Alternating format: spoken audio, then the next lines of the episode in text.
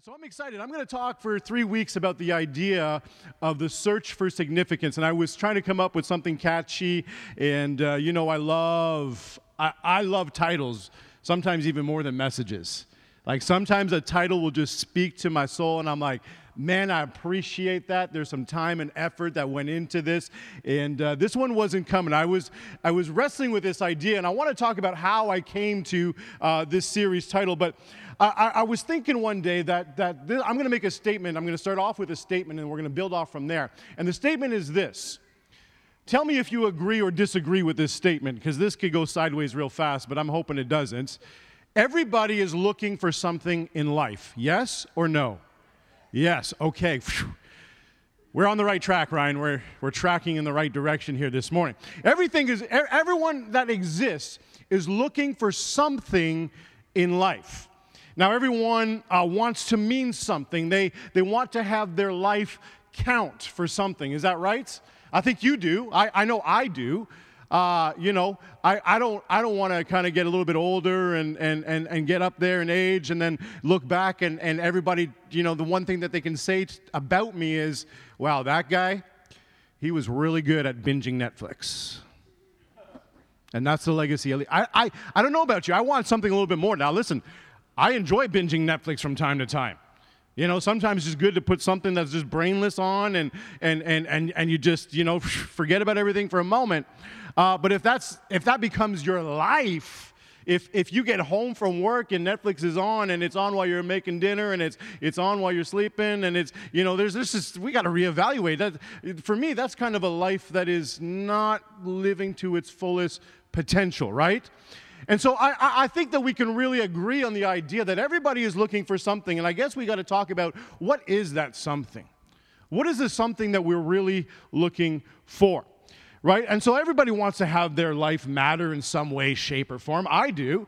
And, and, and whether you call it significance, which is what we're going to talk a little bit about today, or maybe you call it purpose, or, or some people say, I'm looking for meaning in my life, or something else, there's an innate desire in each of us for our life to count, to matter in some way, shape, or form, to have significance and or purpose. I don't know about you, but I think one of the things that drives me crazy is when I see people running around life with what seems to be no purpose, no rhyme or no reason. You know what I'm saying? And, and, and, and they're just running around and, and either just putting out fires or, or, or just, just, just existing not contributing. I don't know about you, uh, but I was, when I was younger, I used to get voluntold to do a lot of things. Voluntold means you don't have an option. You've been told, but someone has volunteered your time and your strength and your efforts and giftings on your behalf, and you have no choice. You just got to show up and do it. And one of the things that I used to get voluntold for for a lot was to help people move. I know. I'm like, I'm like the, the, the, the, the right kind of picture of someone in their you know, physical form at its best. And so for some reason, I'd always get picked to help move people. And, and, and I remember I would go and I would help people move. And you all know me. I like to sweat on a cold day and, and on a hot day when I'm moving boxes left, right, and center. I mean, it's, I'm losing, it's, it's a good workout plan, really. And, and, and, I'm, and I'm going, and something that always, but there's always one person in every move who seems to be doing nothing.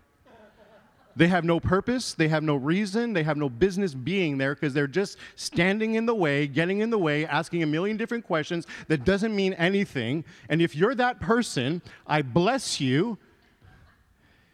But let's get it together. right? I don't know about you, but there's nothing worse than when you're exercising or when you're when you're doing what you're doing and there's people that, that just seem to be standing in your way with no purpose or reason. It's like, get out of the way. You're making things complicated. I'll just do it myself. Us men, we're, we're, we're good at this, right? Someone's doing it, but they're not doing it the right way, right? Get out of the way. Peter's nodding yes. Apparently, you've, you've dealt with this, right? Get out of the way, let me do it. I'll just do it. It's fine. I'll do it the right way, you know.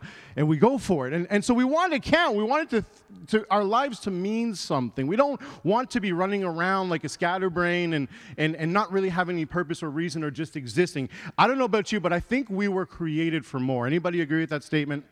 I think that God has put a desire in us for more. And, and I think it's the thing that really pushes us in our growth and it pushes us to get to know him. Because i don't know about you but i've kind of figured something out in life. I haven't figured out all things in life but i figured some things out in life.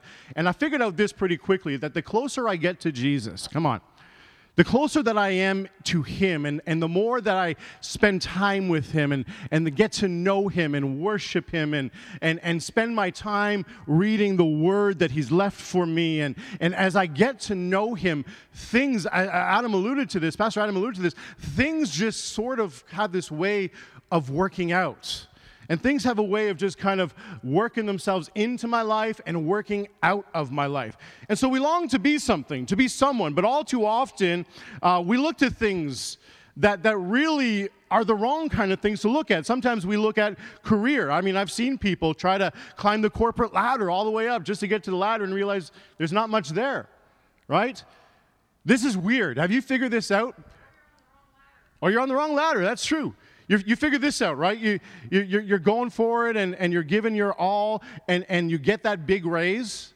Come on, somebody. Maybe this has happened to you. You get that big raise that you've been looking for in some way, shape, or form. You're either left with the same amount of money on your paycheck because you make more money and someone decides to take more away from you. I'm not going to say who, right? It's backwards. You work hard, you, you do everything you're supposed to do the right way, you get that big raise, and your paycheck is less. Right? How does that make sense?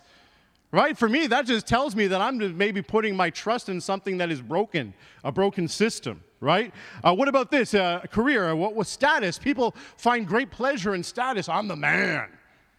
Yeah. Yeah. Yeah, you're the man, all right, and you have that attitude, you're going to be a lonely man. Right? Anybody who has the attitude like, I'm the man, I'm it, I'm the boss. I know about you, but I stay away from those people. You can be the boss of you, that's cool. I'm out. I don't need this. So people chase status. What else? They chase wealth, only to realize you can buy all the stuff out there at the end of the day, but at the end of the day, there's still something inside that's just not being filled. I listen, I'm not against stuff. I like stuff. I like toys. I, I like it all. But at the end of the day, I understand that my truck ain't going to save me. Come on, my truck's not going to heal me. My, my, my, truck gives me great pleasure from time to time when, you know, you, you need that extra boost and it's like, yeah, you got it. But at the end of the day, it's not going to sit there and hold my hand and comfort me, right? It's just a thing. It's a thing that gets me from point A to point B faster than walking at the end of the day. So, status, relationship, wealth. Some people find some sort of a pleasure in relationships and they're great. They're awesome. I love relationships. I love friendships. It's, it's encouraging right?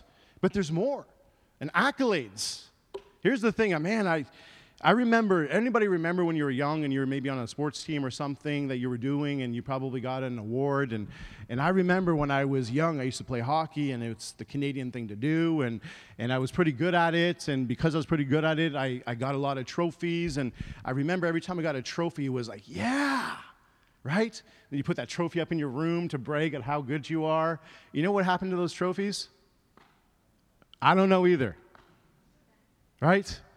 They meant a lot to me at that moment, but I don't even know where they're at. I, we probably threw them out at some point. So at the end of the day, accolades are great, and, and, and, it's, and it's this recognition of your hard work and what you've done and who you are, and that's amazing, and we celebrate that.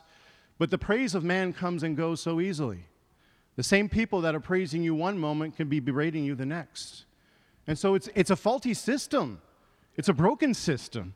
And at the end of the day, I don't know about you, but um, you know, if, if, if, if I start trusting in the opinion of man and I start taking the opinion of man for my own life,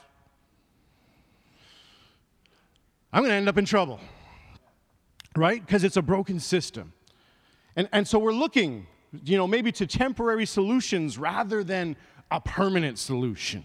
And so, why do people spend thousands of dollars on transforming their bodies or their faces with surgeries so that people think differently of them, right? That's what we do. I hear, I hear, I hear some ladies, uh, sometimes I hear some men, but I, mostly the ladies. I'm not sure what it's all about, but like, oh, if I could just get a little tuck here, and if I could just pull this back and get a little this, and, and they talk and they dream, and I'm like, girl, you, it's all right. You're created the way that you were meant to be. Live it up, own it, right? Don't worry about it, right? I, I'm starting to get wrinkles. I don't know how to handle it, right? But here's what I came to the conclusion of every wrinkle that I get, I'm just gonna wear like a badge of honor. It's, it's, it's, it's just a sign of the, the, the things that I've been through, the things that I've survived, the things that I've overcome. Come on. I'm just going to wear it as a badge. I, I'm not even going to listen, come on. I'm not even going to get worried about it, right? It's just a badge of honor, really, when you get down to it. So, so people spend thousands and thousands of dollars. My wife is con- trying to convince me right now to get Botox. You imagine me with Botox? You would I'd get up here and you wouldn't even be able to look at me straight. I won't even be able to look at myself straight. Now listen, this is a, this is not to make me more pretty, assuming that I'm a little bit pretty. This is this is this is to help the sweating situation. It's like just get Botox in your forehead; it'll stop the sweating. And I'm like, in my mind, I, I'm wrestling with this idea because I'm like, sweating is the body's way of trying to cool itself off, and now you're stopping it, which means I'm going to be hotter. And I don't know if it's possible to be any hotter than I am. I don't know. Minus 40 and this guy's sweating, turning into little ice beads on his forehead. Doesn't make sense. Right? So some people, that's what they go to. Some people like to spend thousands of dollars on self-help conferences and all sorts of other stuff. You know, and I, I, got, I ain't got nothing wrong. I, I, I don't see anything wrong with that. That's okay if that's what, what you want to do. But at the end of the day, come on. At the end of the day, what we got to recognize is what we're trying to do is we're trying to fill the void that is in our heart. We're trying to find a reason. Why am I here? Why do I exist? Is there something better for me? So, why do we overspend? Why do we try to impress people who couldn't care less about our well being or success as they're too concerned with their own? Why? Well, because at the end of the day, we all want to matter.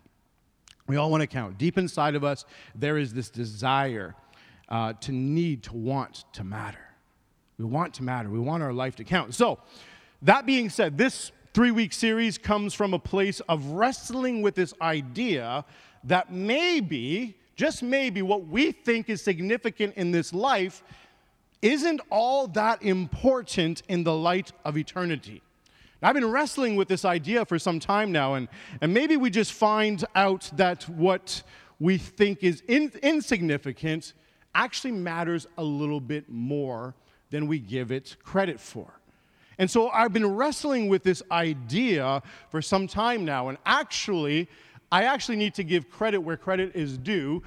Um, I started wrestling with this idea, and here we go. I'm gonna I'm gonna out myself here now.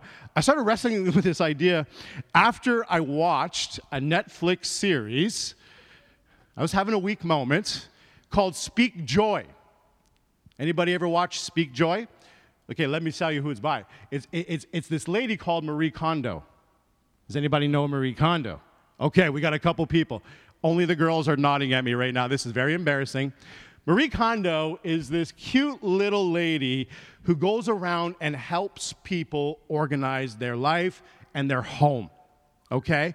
And the idea is she goes into these houses that are either cluttered or, or have all sorts of stuff everywhere, and, and uh, they go in, and, and she goes in and she helps. And, and she, she, she, she has a unique style.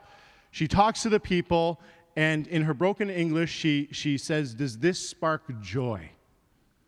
So they'll go through the closet. Anybody have a closet that is busting at the seams right now? It's, it's church. Be honest right now. Okay? You have a closet that's busting at the seams. Does anybody have two closets that are busting at the seams? Does anybody have three? Anybody have a storage room that if you try to pack one more thing in there, it might end up a national disaster, right? So you need Spark Joy and you need Marie Kondo in your life. And so you're welcome. You can watch it. It's good, right? And so we're watching this, and here's what happens is she she she brings everything out and she makes two piles. One pile is the keep pile. It's the spark joy pile. The other pile is the donate pile. And she goes through everything and she'll hold it up and she says, "Does this spark joy?" And the idea is this is anything that is not adding to your life, anything that is not bringing joy to your life can go. Because we tend to hold on to things for longer than we should as humans, right? I know this because you probably in your garage have trophies from when you played hockey when you were seven years old. I don't know where mine are, but you might, right? Or we keep, I have a sweater that I've had since I was 12 years old. I'd love to say it still fits, but it doesn't. And for some reason, every time I try to go throw it out, I can't. Part of the reasons is I found this out someone working behind the scenes.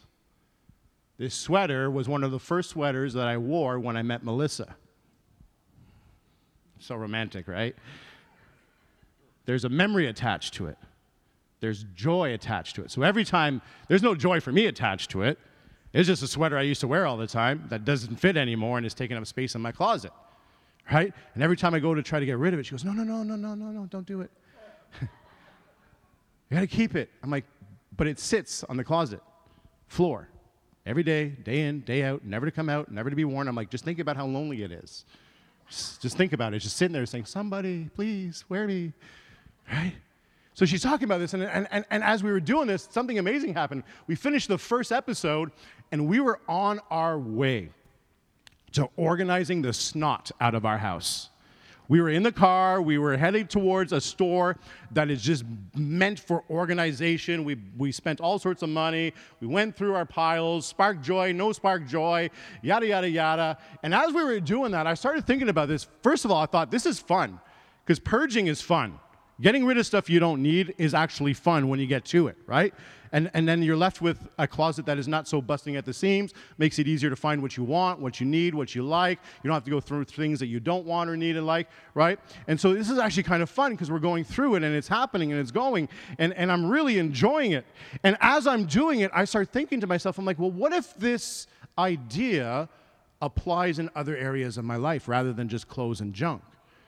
What if I start thinking and have the mindset of, is this significant to who I want to become?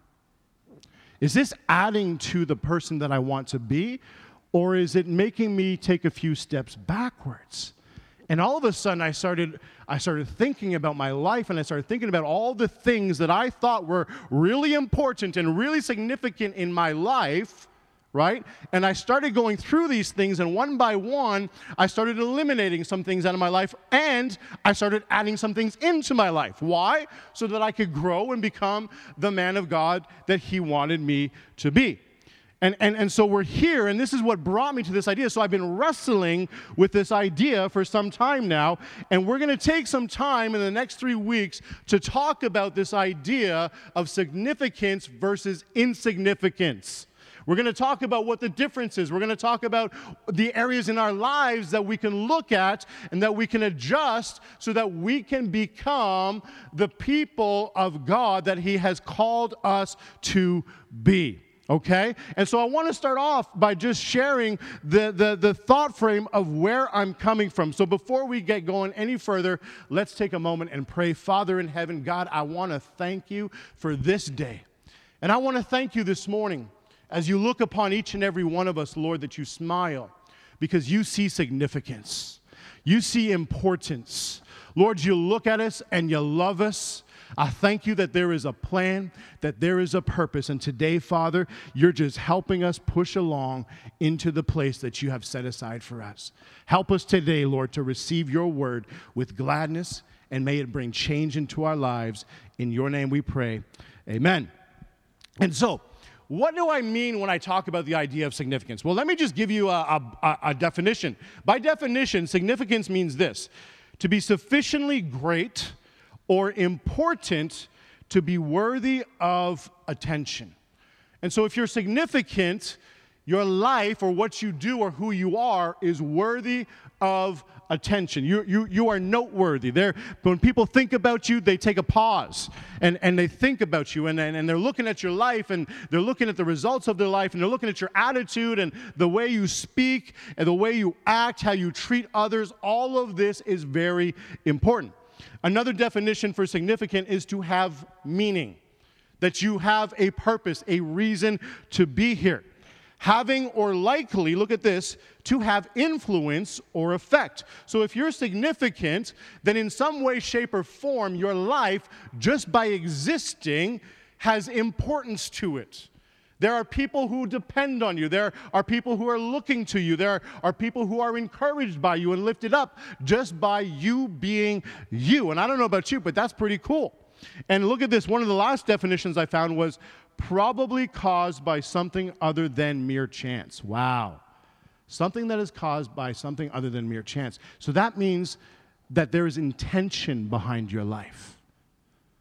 There is purpose. There is reason. And I don't know about you, but I spent the first 16, 17 years of my life not understanding the truth or the fact that there is significance to my life, that I'm more than just a blurb, that there is a reason why I am here right? There is, there, is, there is a greater intention behind my life than I acknowledged. And that only really came to light when I had an encounter with Jesus.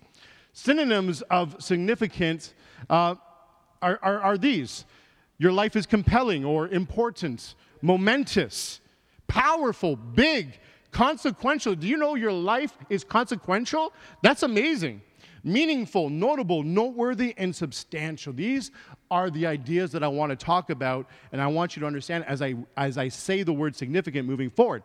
Now, on the, on the flip side of things, the word insignificant is defined as this too small or unimportant to be worth consideration. I don't know about you, but I've had times in my life where someone spoke words to me or about me that would want to minimize who I am or what I am. Come on. I think we've all encountered this at some point or another. Maybe it was a teacher, maybe it was a boss, maybe it was someone significant in your life, maybe it was a spouse, maybe it was a child. I, I don't know, right? But I do know this at some point, some way, shape, or form, someone would try to minimize who and what you are. Why? That's a reason between them and God. But they are trying to take out their issues by pointing the finger at you. That's the way that they're trying to deal with it. And I know about you, but I oftentimes uh, find myself in a position where the enemy is trying to whisper to me to try to tell me that what I do or who I am is too small or unimportant. And I normally kind of flip the script on that by realizing that if he's trying to tell me that I'm unimportant or too small, and he's the father of lies, then the chances are is that for some reason that I have yet to figure out, my life is actually important and stands for something, right? And sometimes instead of just giving in to the whispers or the lies or the little hummings that we hear here or there, sometimes we just got to take a step back and be like, if that's being said right now to me, what is the opposite of that? Because likely that's exactly what is true about me, right? And so we go on. What else? Without power or influence. If you are insignificant, you have no power, you have no influence. What you do, what you say, who you are is of no effect to anyone or anything. I don't know about you, but I've felt, I have felt insignificant at times, where I didn't matter, where I didn't count. I felt like sometimes my life was meaningless, okay? Uh, synonyms include unimportant, inconsequential, petty, pointless, worthless. You get the picture here, okay? So let me start with just a couple statements about you and I that we should know, but more than know, that we should believe and act with. For some of you, these statements might be a little bit foreign. Maybe you're just trying to figure this out. Maybe you're fairly new to the faith, or maybe you've been in the faith for a while, but you're still wrestling with this idea.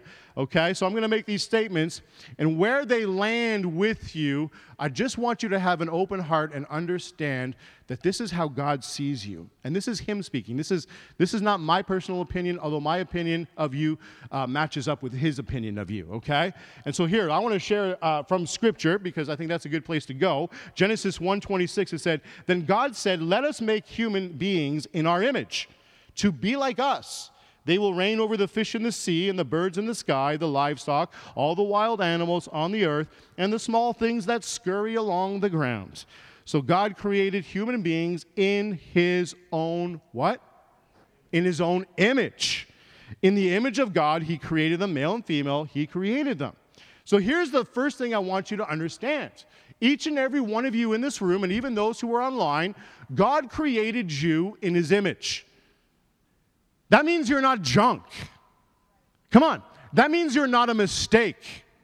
That means that there's purpose and there is reason and there is great significance in your life. And I don't know about you, but that gives me great hope, knowing that I wasn't a mistake. Come on. Some of you know my story, but I'm not even supposed to be here. My mom was told she would never have children. I was the determined one out of the whole bunch, I guess. Right? I'm not even supposed to be here. So when I read things like this, it makes a lot of sense to a guy like me. Because growing up, I was believing in the narrative that I was a mistake. It was like a whoops situation. Right? And then I read this and I realize that I've been made in the very image of God Himself. And all of a sudden, my shoulders kind of perk up and my, my head kind of takes a nod in the right direction instead of hanging down all the time, feeling defeated or like I'm just walking through this life trying to get by day by day. All of a sudden, I find myself with great purpose and reason. And so, you know what that speaks to me? If I'm made in the image of God, then obviously I take on certain characteristics of my Heavenly Father. You ever start getting older and all of a sudden you start doing things that your parents did that you swore you would never do? Oh, isn't that fun? It's like a moment of revelation. You do something. Like I do certain things that my dad does, and I used to make fun of him for doing them. And now I'm doing them. And as soon as Levi can talk, I'm sure he'll start making fun of me for doing them. And then I'll laugh at him in 25, 30 years that he'll be doing them, right? We just tend to take on the characteristics, good or bad, of people that we're around. And here I realize there's certain things like, you know, when I get beside my dad, uh, people say, Whoa, you are your dad's son. It's like, Yes, thank you. It says on the birth certificate, right? But when they see me and my dad standing side by side, right, they go, Wow, it's undeniable. Why? Because there's certain characteristics of him that are in me right? And it's the same way when we realize that our Heavenly Father, we are made, created in His image. So there's certain things about Him that are in us. Look at this you're not weak. We don't serve a weak God, right? I mean, there's no description of Him in the Bible that alludes to the fact that He is weak mightyless, powerless. On the contrary, everywhere I look through the Word of God, I mean, there's descriptions of how mighty he is, how awesome he is, how powerful he is, how great he is, how wonderful he is, how beautiful he is. When I see his name and I see the description, it is only ever good stuff. And then I start thinking, well, wait a second, my lightning sharp mind, as Pastor Mike would say, alludes to the fact that, wait a second, if he's that, then I'm made in his image, then there's pieces of that that are already inside of me. And if my life is not aligning to that, well, it's not him. I've got to make some small adjustments in my life so that I could be more like him. And so, this is an amazing opportunity to recognize that you're not weak. You're not a mistake. You're not ugly. You're not for no reason. There is purpose and reason behind your life. And you are made in the design of and from the hands of God Himself. Look at this scripture, Psalm 139. It says, You formed my innermost being, shaping my delicate inside and my intricate outside. Some of you need to hear this. Your outside is intricate. Come on. You are unique. You are beautiful and wove them all together in my mother's womb. I thank you, God, for making me so mysteriously complex. You ever think about yourself and be like, man, I am, I am so complex, right? I went to, uh, I went uh, to therapy a, a, few years ago. I was dealing with some stuff, and I just really didn't know where to go and where to turn. And I just thought, you know, I'm just going to get an opinion. I went to a Christian therapist, and uh, we started talking. And he's like, So, what we're going to start doing is we're going to start peeling back the layers, right? And I said, Doc, I know you charge by the hour.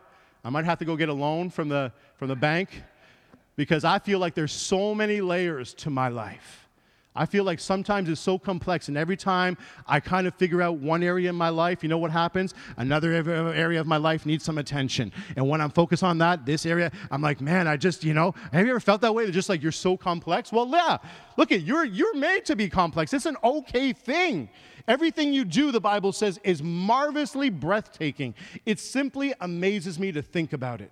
How thoroughly you know me, Lord. You even formed every bone in my body when you created me in the secret place. Carefully, skillfully, you shaped me from nothing to something. You saw who you created me to be before I became me. Wow. That's a nice statement. Before I'd ever seen the light of day, the number of days you planned for me were already recorded in your book. every single moment you are thinking of me. I want that to sink in every single moment of every single day.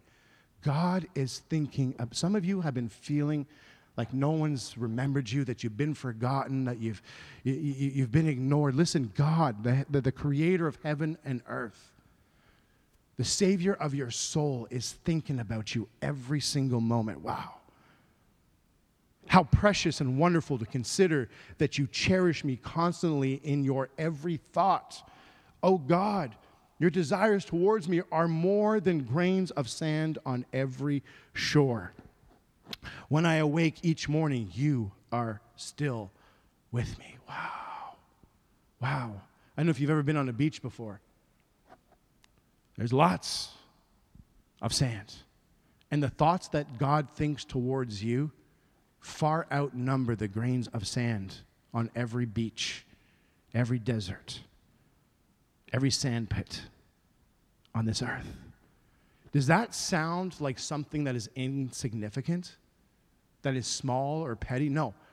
You are worth it. That's what he's trying to tell us that you are worth it, that He thinks about you, that, that you're on the, the, the, thoughts of God, that He's constantly looking at you, thinking about you, smiling. He's rejoicing over your life. Come on. He is there with you every single moment of every single day. Wow.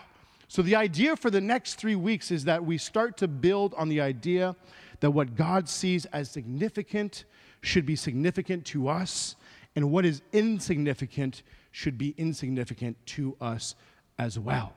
And so I'm going to start with the scripture found in Isaiah 55. It says, My thoughts are nothing like your thoughts, says the Lord.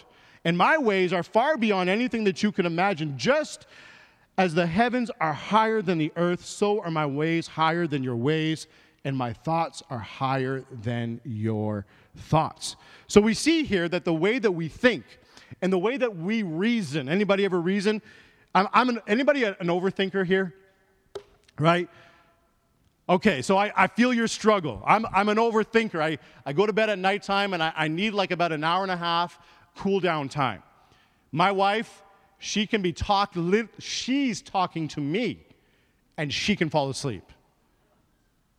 That is no lie. I get so jealous. I'm like, how in the middle of a sentence do you fall asleep? I can understand if I'm in the middle of a sentence and you fall asleep, but you're the one talking and you're like, so tomorrow we got this and then we're going to go over here and. what? Meanwhile, I'm up there, I'm thinking about things that I said, things that I did, things that I got to do. All of a sudden, I th- start thinking, did I put the, did I put the lid back on the peanut butter? Um, Oh, yeah, I remember that gray sweater that's four sizes too small for me. I should really get rid of that while Melissa's sleeping. Um, I start thinking about everything and anything. I start, and I'm an overthinker, and I'm, and I'm, and I'm going through life, and, I'm, and, and I start to realize, wow, I think way too much. We see here that the way that we think or reason is often in contradiction to how God thinks. And so, obviously, that means that we need to listen to this, adjust how we see, adjust how we speak, think, and act so that our life begins to line up to His life. Are you with me? Good. So, how do we align ourselves with this mode of thinking, okay?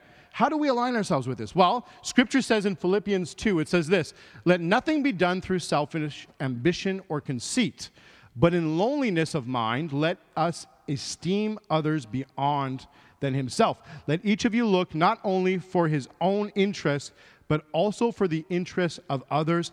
Let this mind be in you, which was also in Christ Jesus. So we see through Scripture that the first way that we align ourselves with this mode of thinking is that we understand that our significance is to align our thoughts with His.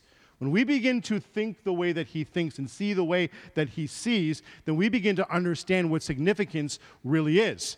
And we need to get ourselves on the right page concerning what is significant, okay? And so the first thing I want to talk to you about, and I've got three points for you in 15 minutes, is this. I want to talk to you about your words. I want to speak to you today about your words. That was all of my intro just to get to this point, but we got three weeks, remember? Whew, take a breather. We got three weeks to work this idea out inside of us. But here's what I've learned about words Oftentimes, we speak as though our words are insignificant. Come on. I don't know about you, but I'm still a work in progress. And sometimes the old flesh wants to come out. And sometimes I say things and I don't really mean them, but maybe it's just a moment of weakness. Maybe it's a, a moment of you dealing with some anger. Maybe Maybe it's a, working through some hurt, but you say something like, I remember uh, in, in uh, youth days, one of my pastors, my youth pastor, was preaching, and he said uh, something that I've heard about a thousand times since, but he said this, and it, it shaped the way that I started to live my life. He said, Hurt people hurt other people. And I said, I don't want to be one of those people. I want to be a person that's able to, to, to, in a healthy way, process what I'm feeling so that I don't project what's going on inside of me on other people's and think I'm getting away scotch free. I've realized that that never, that never leads to true healing. Actually, when we operate that way, we foster more pain and discomfort for other people around us. And so I started thinking about this, and I started thinking about the idea that my words that I speak are significant. They carry weight. Actually, the Bible's intensely clear about how powerful your words are. But sometimes we speak as if they don't have any power at all right? Look at what Proverbs says about this idea. It says, Death and life are in the power of the tongue, and those who love it will eat its fruit. You will eat its fruit. And so we see here through Scripture that when we speak, we have the power of life and death. We can build up and resuscitate and bring healing by the words that we speak, or by the same mouth can come an attitude of pulling down, destroying, breaking people's will. Come on. There's some people that their only intention in life is to make others suffer as much as they have suffered. Right? That's their goal in life, and I am telling you, it is not a good place to be. And so, if you're taking notes, point number one is we need to learn how to speak life. If you want to live a life that is significant, or you want to make sure that the things that are significant to God are significant to you, then we got to start with the way that we speak. And we've got to align our words with speaking life. I, uh, I come from a family of chatters, right? I come by it honestly. Uh, I've told this story a lot of times, but just for brief reference, my mother, when I was growing up, would speak to everybody and anybody. She's the type that we would be at Bi-Way and I'd be buying my Velcro shoes, and my mom had a mission in life to make me as uncool as I could be. And everybody was getting nice shoes, and I was getting the Velcros at Bi-Way. Like, not even Woolco. This is, listen, some of you people here today, you're like, what is Woolco? Look it up, Google it. You'll find out, right? Bi-Way, look it up, right? Like back in the days, come on, if you know Bi-Way, you know what I'm talking about. Bi-Way was the, the least coolest place you could ever go to. Like, if you got caught in Bi-Way, say goodbye to your social life. When my, right? When my mom would walk in, I would sit on the bench outside. Hey, how's it going, Brian? No, I'm fine. My mom's in Bi-Way. Hey, Brian, are you size seven or size eight? Oh boy, there he goes. Damage control needed, right? Man, buying me those Velcro shoes. I still remember, I'm still suffering from it. Words are amazing, though, right? Words are amazing. Look at this scripture, Galatians 6. Now, I want, we use this for a lot of different reasons, but I want you to just hear me out on this. Do not be deceived. God is not mocked. He will not allow himself to be ridiculed or treated with contempt, nor allow his precepts to be scornfully set aside. For whatever a man sows, this and this only is what he will reap. And I want you to take that scripture and throw it into the idea of the words that you're speaking. Because what we're living now, oftentimes, is the harvest of the words that we've spoken in the past. I want you to think about this. When I was a kid growing up, I, I had a lot of cheerleaders, uh, but I also had a lot of people speak into my life in a negative way, including teachers, um, friends, quote, quote, friends. I see they're not friends now. Uh, but I had, I had different things happen like this in my life. And I began to realize that if I was going to do anything in life, I was going to have to change the narrative of my own life. I was going to have to overcome the constant berating of people telling me that I was not going to amount to anything, that I was destined for a life of a loser, that I was just going to be nobody and nothing and no good for, you know. And, and, and these were some of the words that were spoken to me when I was younger. Not by my family. My family was my biggest cheerleaders, okay? Outside of my family. These are some of the words, coaches, all that kind of stuff that were spoken to me. And I had to wrestle with this idea. When I became a Christian, I had to wrestle with this idea of wait a second, I'm reading in the Bible and I'm reading all of his plans and the purposes and the kind of life that God has for me. I read scriptures that say, you know, um, that, that we have life and life in abundance with him. And I was like, yeah, that's great for everybody else, but my life is not really lining up to that. It's not really matching up to that. And I had to really wrestle with this idea of, of coming to a fact that I had to overcome what was said about me, and I had to start speaking the kind of words out there for my own life. You know what I'm saying? I had to change the narrative. I had to flip the script. And so I had to, after I became a Christian, I started praying. I had to start really working from the inside out say, you know what, Brian? You're going to be all right. You're, you're going to be more than all right. You're, you're going to do something in this life, and you're going to help people, and you're going to love people, and, and people will be encouraged by your life. And, and I had to really start not only just speaking it, but believing it. And as I was doing that, I began to see my life turn a corner where all of a sudden I was had this hopelessness and this desperation to do something or be someone, and I flipped it into this point of like I can I can't do all things, but I can do some things, and the some things that I can do, I'll do. And I just started by serving and helping anywhere or anyone that I could do. And all of a sudden, my life began to count, and I began to live the words that I was speaking. Why? Because I had to learn how to speak it out. I had to become the prophet of my own life. For so many years, I allowed other people with the wrong words prophesy to me of what I was going to be or what I wasn't going to be, and I found out it did not align to the will of God. So I had to curse, curse those words, cancel those words, and begin to speak life over my own life. I had to become the prophet of my own life, okay? And so the power, words are amazing, right? The same sentence to one person can carry all the weight of the world, while to someone else it means absolutely nothing. This is the power of your words. The power uh, that attitude has on life cannot be overestimated, my friends. It will be the catalyst for your success as well as your setbacks. Listen, the way you speak over your own life will either set you up for success or it will set you up for failure, right? The words that you're speaking right now, the words that you are thinking right now, the attitude that you carry, it's either going to bring you up or it's going to bring you down. That's, that's just natural. If you have the narrative in your head that, that, that nothing's going to change, do you know what's going to change? Nothing, right? But if you start carrying the weight of the word says that there's more for me, that I am an overcomer. I might not feel it, but this is what God is saying about me. So I can align myself with, you know what happens? You start speaking that way, you start becoming an overcomer, piece by piece. You might stumble here and there, but overall, you're moving forward. You're having progress in your life. Why? Because you're learning to speak it out. Things that I'm living with today are things that I spoke out years ago. Come on. Come on.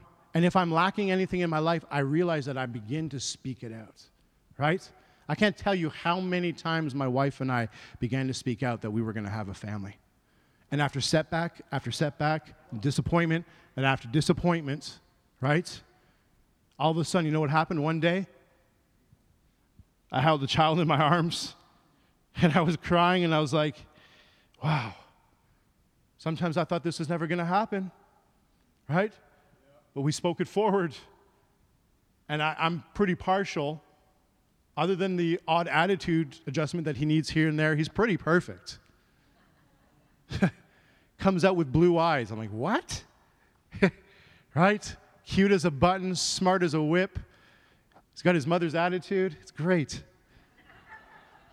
Because she's got a good attitude. Come on, don't take that the wrong way.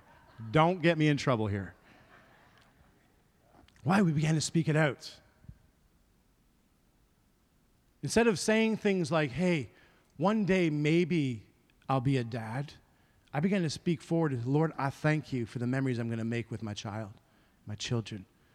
I thank you they're going to be a blessing. I thank you for the gift of fatherhood. And Lord, remind me of this, this moment right here. Lord, remind me of this moment when things get tough, when I'm being waken up at five o'clock in the morning when I have to preach. And just remind me, and I'll do it, Lord. I, am so thankful that this is what's happened. We begin to prophesy, we begin to speak over our own lives. I think that speaking life is an idea that is often misunderstood. Speaking life is about knowing and verbalizing the things are going to be okay in spite of your circumstances. That's what speaking life is. It's not that you ignore everything that's going on. It's, yeah, this is happening, but here's the thing better days are ahead. Better days are ahead. I'm coming out of this stronger. I'm coming out of this more equipped, more prepared. I'm coming out of this tougher. Come on, someone, right?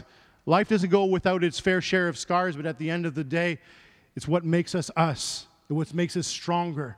I don't know about you, but every time that I feel like I'm, I'm up against a setback or a circumstance that seems insurmountable, now I look at it as an opportunity to say, God, let's do this. Let's see what we can. Ha- let's see what can happen here. I begin to speak. I begin to declare. I speak over my son every single night. I speak over him.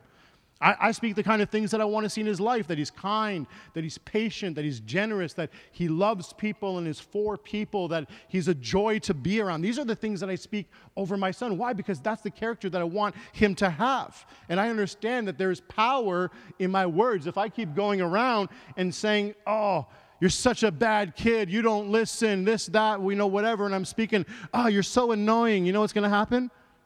It's going to be annoying, right? But because of the words we're speaking out, all of a sudden our lives begin to align with the words that we speak out. Number two, I'm coming in for a landing, Matthew. I see you getting ready over there. Sometimes you just got to call it out. Sometimes you just got to call it out. You got to speak life, but sometimes you just got to call it out. In Romans 4 17, um, I'm going to read just the bottom half of the scripture. It says, God who gives life to the dead and calls those things which do not exist as though they did. This is God's way of operating. He calls things out as though they exist, right? And so we have to begin to call out. You cannot be in between when it comes to speaking life. There's no room for silence, my friends. Just because you're not speaking death, just because you're not saying the bad things, doesn't necessarily mean that we're speaking the right things. This is a concept that took me some time uh, to fully understand. But as we've previously gone over, speaking life isn't only for you. Look, look at this.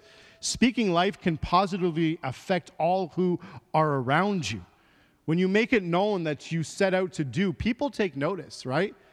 You ever bump into someone from the time they're a kid, they're like, I'm going to be this, or I'm going to do this. And then you just, and they're always talking about it. I'm, I'm going to be a hockey player, or I'm going to be an artist, or I'm going to do this. And from the time they're young, they're always saying, like, when I get older, I'm going to do this, I'm going to do this. And all of a sudden, you know what happens? They end up doing it. Right? Why? Because they've been calling it out. They've been calling it forward. It didn't exist, but that didn't bother them. They begin to call it out. And even though maybe some of the giftings, maybe some of the time, maybe some of the talents didn't align with what they wanted to do, they began to call it out and they were working out their giftings, right? I remember I was like 17 years old, freshly saved, and I just knew I had a love for people, and I didn't know where it was going to take me. Listen, I was, I'm, I fully admit it, I was not the best student, right? I was not the best student. I did not have the best marks. In the standard of the world, I was not qualified for any further education. They had done what they had done, and that was going to be it. But I knew I loved people. I knew that I had a heart for people. And I just said, Lord, I don't know what it is that I'm going to do with my life. But Father, some way, shape, form, I just want to help people. I just want to make an impact on people's lives. And all of a sudden, I started feeling like the pull to be a pastor. And I didn't even know what being a pastor meant. I thought being a pastor was doing this 24 7, just preaching and having a fun time. And then I became a pastor and I realized that this is about 2% of what you have to do, right? This is, this is part of it, but it's not all of it. And I realized that behind the scenes to help people, there's a lot of time and effort that is required that goes into it. I began to just speak forth. I'm going to help people. I'm going to believe in people when no one else believes in them. I, I want to be a friend when no one else is around. I, I want to lift people up, Lord. Every time I encounter someone, I just want to leave them in a better state. This is my desire. Don't always get it right, but, but Lord, I, this is my desire. I wanted to know, and Father, that whatever you, shape, form that you want to use me, this is it. When you declare it, you make the decision to state it as a fact. You don't go from maybe one day I'll own a home. No, your declaration, as you're calling is like, I will own a home. It'll be a nice home with a nice backyard, good neighbors, and you start to declaring it, start calling it forth, even it doesn't seem like it exists. And lastly, we cannot speak the right words if our heart isn't in the right place. The Bible says that out of the abundance of the heart, the mouth speaks. And so, in order to bring ourselves to a place where the words that we're speaking are significant, we got to make sure that our heart is in the right place. We got to bring ourselves to full submission to God and to His plan and to His purpose. God wants progress for you. You need to understand that today you were born to rise above, not to sink below. Because faith is the substance of things that are hoped for and the evidence of things not seen. The Bible says that we can walk by faith and not by sight. Although your senses are deprived, your faith will allow you to carry on. Just because you cannot see it now does not mean that it won't come later. See, it takes faith, the Bible says, the size of a mustard seed. But it also takes a lot of hard work. And it takes stepping out to make sure that we come to a place where the words that we're speaking are significant. I finish with this. I believe that speaking life all comes down directly to your attitude of the heart. You can't always control your circumstances or your surroundings. You, you figure that out? All my control freaks, they're all like, I can control everything. I can do it. you can't. Actually, the more that I think I can control, the more I realize I, I don't have any at all.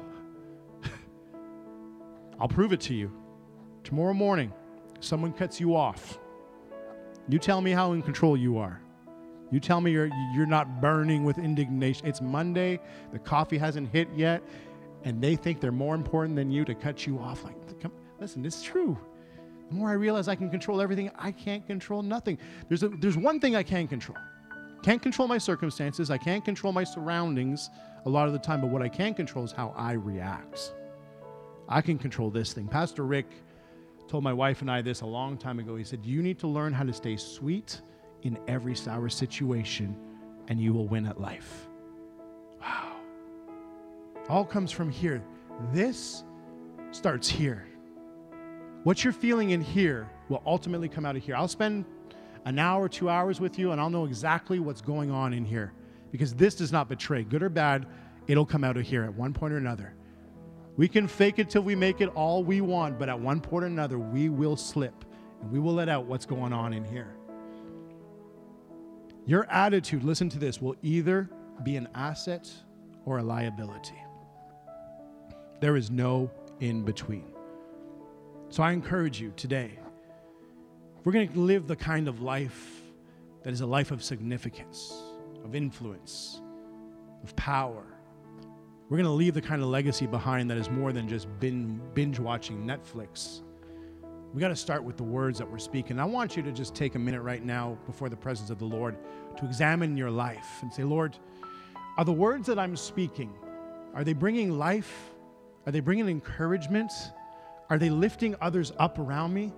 Are the words that I'm speaking to myself, are they aligning with what you're saying about me, Lord? Or is there room for improvement? Have I slipped a little? Do I goof off from time to time and say things about me that don't line up with your plan or your will or your way. And if so, it's okay. There's room for improvement. We can take a moment right now before the Lord, make things right. But here's what I do know is when my heart is right before the Lord, my words begin to follow. There's only one way that we can really make things right with God, and that's by accepting the grace that He's given towards us. The Bible says a lot of amazing things. But one of the things that it says is that salvation is ours. There's no way that we can buy it, there's no way that we can earn it. There's nothing that we can do to even deserve it. It's been extended to us as a sign of His love for us, for you, for me. And the Bible says all we have to do is receive it. And the way that we do that is by confessing with our mouth and believing in our heart that He is Lord. And that, my friends, is the beginning of living a life of significance. Accepting Jesus as your Lord and Savior is the starting point for helping your words align, for helping your words speak life rather than death. So you can change the way you speak, you can change the words. But at the end of the day, if we don't fix this thing in here, this heart of ours, if we don't get that in line with the will and the way of the Lord, eventually our mouth will always deceive us. But when this thing is right, all of a sudden, this thing starts to follow. And all of a sudden, we start to switch the language. Instead of speaking the language of fear, we begin to speak the language of faith. And instead of trying to pull down, we build up. Instead of being jealous, we celebrate. This is what happens when we receive the Lord Jesus as our Savior. And so today, we say this prayer every week. I've said this probably a thousand plus times easily. But it does not mean that it loses its power. It does not mean that it gives me an opportunity to examine myself and say, Lord, I just want you to know that I'm giving myself afresh to you. So if you've never said this prayer, we're going to say it all together so we don't try to embarrass anyone around here. But let's say this prayer together today. Let's say, Jesus, thank you for paying the price for my salvation. I ask you to forgive me of every sin. I repent and I'm purposing to change the way I think and live. I accept you as my Lord and my Savior. Jesus, help me learn about you and to grow in this kingdom lifestyle. I declare you're my Lord and my Savior. Thank you for receiving me. In Jesus' name, amen and amen.